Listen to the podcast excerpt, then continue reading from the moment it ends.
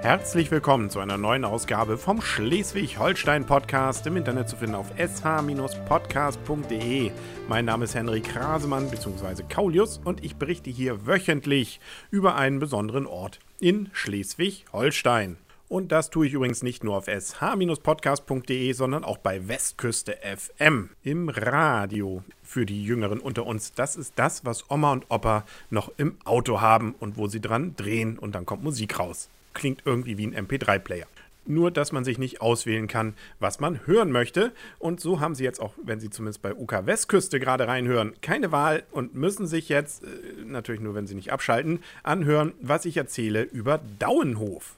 Dauenhof liegt wieder mal an meiner Lieblingsbahnstrecke zwischen Kiel und Hamburg und dort an dieser Haltestelle, da habe ich mich schon immer mal gefragt, hm, habe ich mich vielleicht nur einfach verhört oder verlesen, dass die vielleicht Dodenhof meinen, was da in der Ecke ja auch irgendwo ist und seines Zeichens ein Möbelladen darstellt. Nein, beides liegt durchaus weit auseinander. sechzehn Komma sechs Kilometer nämlich genau ist Dodenhof von Dauenhof entfernt. Wir reden hier aber über Dauenhof und Dauenhof hat schon mal ganz was Besonderes. Es ist nämlich gleichzeitig der Gemeindeteil von Westerhorn und von der Gemeinde Hohenfelde.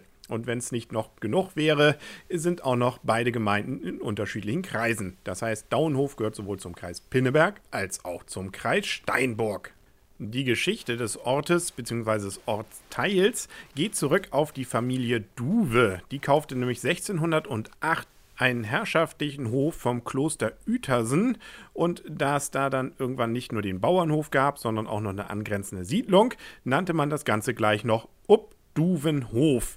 Und daraus, also aus diesem Namen der Familie Duven, hat sich also dann irgendwann der Name Dauenhof entwickelt. Ein gewisser Aufschwung kam dann eben Mitte des neunzehnten Jahrhunderts mit Gründung der Eisenbahnstrecke Kiel-Altona und dann auch das entsprechende Bahnhofsgebäude. Das wurde errichtet, nämlich achtzehnhundertfünfundfünfzig, ist allerdings inzwischen außer Betrieb. Es gibt also inzwischen nur noch eine Bahnstation mit einem Bahnsteig. Wer jetzt immer noch hilflos auf der Karte rumstochert und sucht, wo liegt Dauenhof, dem verrate ich, man muss einfach nur mehr oder weniger eine Linie ziehen zwischen Wrist und Elmshorn und genau fast, zumindest genau in der Mitte davon, ja, da finden Sie eben Westerhorn und dann eben auch Dauenhof. Aber die Nord-Süd-Strecke ist nicht die einzige Eisenbahn, mit der Dauenhof etwas zu tun hat. Nämlich Westerhorn hat auch gleichzeitig noch ein Feldbahnnetz von insgesamt ca. achtzehn Kilometer Länge. Und da verkehren auch heute noch Feldbahnen, die das Breitenburger Moor, dort wo der Torf gestochen wird, zu den Torfwerken dann bringen. Bei dem Torf aus dem Breitenburger Moor handelt es sich übrigens um Gartentorf.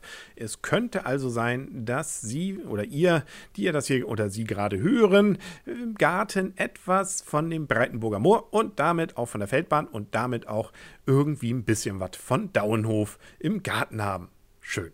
In der Nähe vom Bahnhof bzw. vom Bahnsteig gibt es noch einen kleinen beschaulichen Dorfpark mit Teich und Steingarten und es gibt dort auch gegenüber das Gemeindezentrum Lindenhof, was nicht nur ein Restaurant ist und wo man auch Tagungen machen kann, sondern insbesondere hat man dort auch eine Kegelbahn, wie es aber auch im Umkreis noch weitere Kegelbahnen gibt und genau diese Kegelbahnen, die machen Dauenhof besonders, denn Dauenhof ist nicht nur den Dauenhofern bekannt und allen Bahnfahrern. Nein, auch in der Kegelsportszene ist es durchaus ein Name. Da ich da jetzt nicht so drin stecke, vertraue ich da auf Wikipedia und lese einfach mal in diesem Fall vor und vertraue natürlich, dass das auch alles richtig ist. Nämlich bekannt geworden ist der Name insbesondere durch den Kegelsportverein Dauenhof e V, dessen Akteure das Sportkegeln auf Bohlebahnen betreiben. Es gibt übrigens nicht nur Bohlebahnen, das nur von mir nochmal als ähm, Erwähnung, sondern es gibt auch noch die Asphaltbahnen. Aber in Norddeutschland spielt man in der Regel eigentlich auf Bohlebahnen. An, jetzt weiter Wikipedia. An der Spitze des K S V Dauenhof steht schon seit einigen wenigen Jahren Johannes Frese, der seinen Vorgänger Werner Kron, Uwe Krause und Peter Thies folgte. Gegründet wurde der Verein im Jahr neunzehnhundertfünfundfünfzig von Gustav Blüdorn. Wer kennt ihn nicht? Der auch lange Jahre die Präsidentschaft innehatte. Seine ersten Kugeln schob er bereits im Jahr neunzehnhundertsechsundzwanzig auf der damals neuen Kegelbahn am Bahnhof in Dauenhof und gilt damit zu Recht als Kegelpionier in der Region.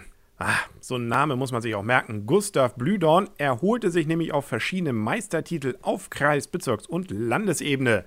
Ein besonderes Anliegen war ihm der Aufbau der bis in die neunzehnhundertachtziger Jahre hinein erfolgreichen Dauenhofer Kegeljugend, die damals Furore machte. Aus ihr gingen unter anderem die itzehoe Bundesligaspieler Sabine Hermsmeier, eine spätere Schnabel übrigens, und Guido Schümann hervor, auch wenn Gustav Blüdorn und seine nicht minder bekannte Ehefrau Käthe, ja, Käthe Blüdorn natürlich, schon im Jahre neunzehnhundertfünfundneunzig verstarben, so wurde ihrer auch noch lange Zeit nach ihrem Tod gedacht.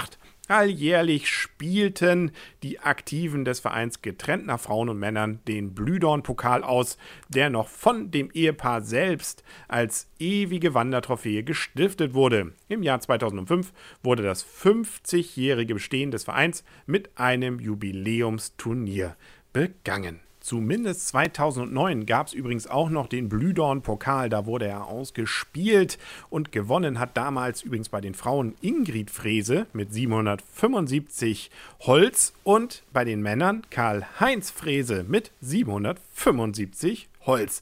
Das ist doch mal Eintracht. Zweiter bei den Männern war übrigens Joachim Frese. Zweiter bei den Frauen war jetzt nicht eine Frese, sondern Inge Lüdemann. Aber auch beide mit siebenhundertachtundsechzig Holz. Somit kann man also sagen, Reisender, kommst du nach Dauenhof, vergiss deine Kegelkugel nicht. Das ist übrigens die ohne Löcher. Und von meiner Seite noch, Reisender, ja, willst du nach Schleswig-Holstein und interessierst dich für bestimmte Orte dort, dann geh auf s h podcast punkt d e oder höre bei Westküste F M rein.